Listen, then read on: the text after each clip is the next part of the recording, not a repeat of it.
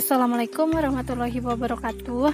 Perkenalkan nama saya Asri Nabila dengan NIM 18038 dari kelompok 3 akan menanggapi salin dia atau video yang telah kelompok 5 buat mengenai proses keputusan inovasi.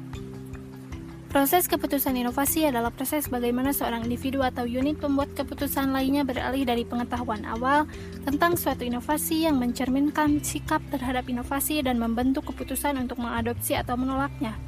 Seperti yang telah dijelaskan, ada tiga model proses keputusan inovasi. Yang pertama yaitu pengetahuan yang terjadi ketika seseorang terpengaruh dengan keberadaan inovasi dan mendapatkan pemahaman tentang bagaimana fungsinya. Yang kedua yaitu persuasi yang terjadi ketika seseorang membentuk sikap yang menyukai atau tidak inovasi tersebut.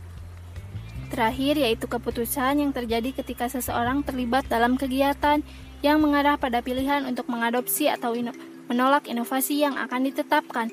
Ada dua penolakan yaitu penolakan aktif dan penolakan pasif. Penolakan aktif yaitu mempertimbangkan adopsi inovasi termasuk percobaannya, tetapi kemudian memutuskan untuk tidak mengadopsinya. Yang kedua yaitu penolakan pasif yang tidak pernah mempertimbangkan untuk menggunakan inovasi tersebut. Selanjutnya ada proses inovasi yang terbagi menjadi tiga bagian yaitu implementasi, akhir implementasi, dan penemuan kembali. Implementasi terjadi ketika seseorang menggunakan suatu inovasi. Implementasi biasanya mengikuti tahap keputusan secara langsung. Yang kedua yaitu akhir implementasi. Akhir implementasi ini terjadi ketika Inovasi kehilangan idenya yang khas ketika identitas asalnya terpisah dari ide baru. Terakhir yaitu penemuan kembali yang mengasumsikan bahwa adopsi inovasi berarti penyalinan atau peniruan tentang bagaimana inovasi digunakan sebelumnya dalam lingkungan yang berbeda. Ada juga yaitu tahap konfirmasi yang diperlukan untuk mencari penguatan atas keputusan inovasi yang telah dibuat. Sepanjang tahap konfirmasi, individu bertahan untuk menghindari keadaan disonansi yaitu keadaan pikiran yang tidak nyaman.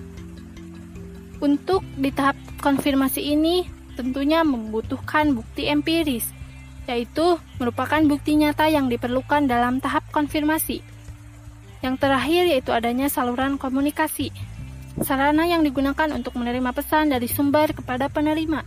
Ada kategori mengenai saluran komunikasi yaitu media antar pribadi atau media massa.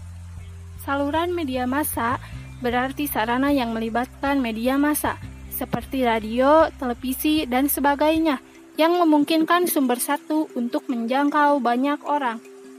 Sedangkan saluran interpersonal yaitu melibatkan pertukaran tatap muka antara dua atau lebih individu. Dan terakhir pertanyaan saya untuk kelompok 5 ini yaitu Bagaimana cara kelompok memberi pengetahuan inovasi yang modern agar diterima kemanfaatannya kepada masyarakat tradisional di mana pikirannya masih primitif? Mungkin cukup sekian. Wassalamualaikum warahmatullahi wabarakatuh.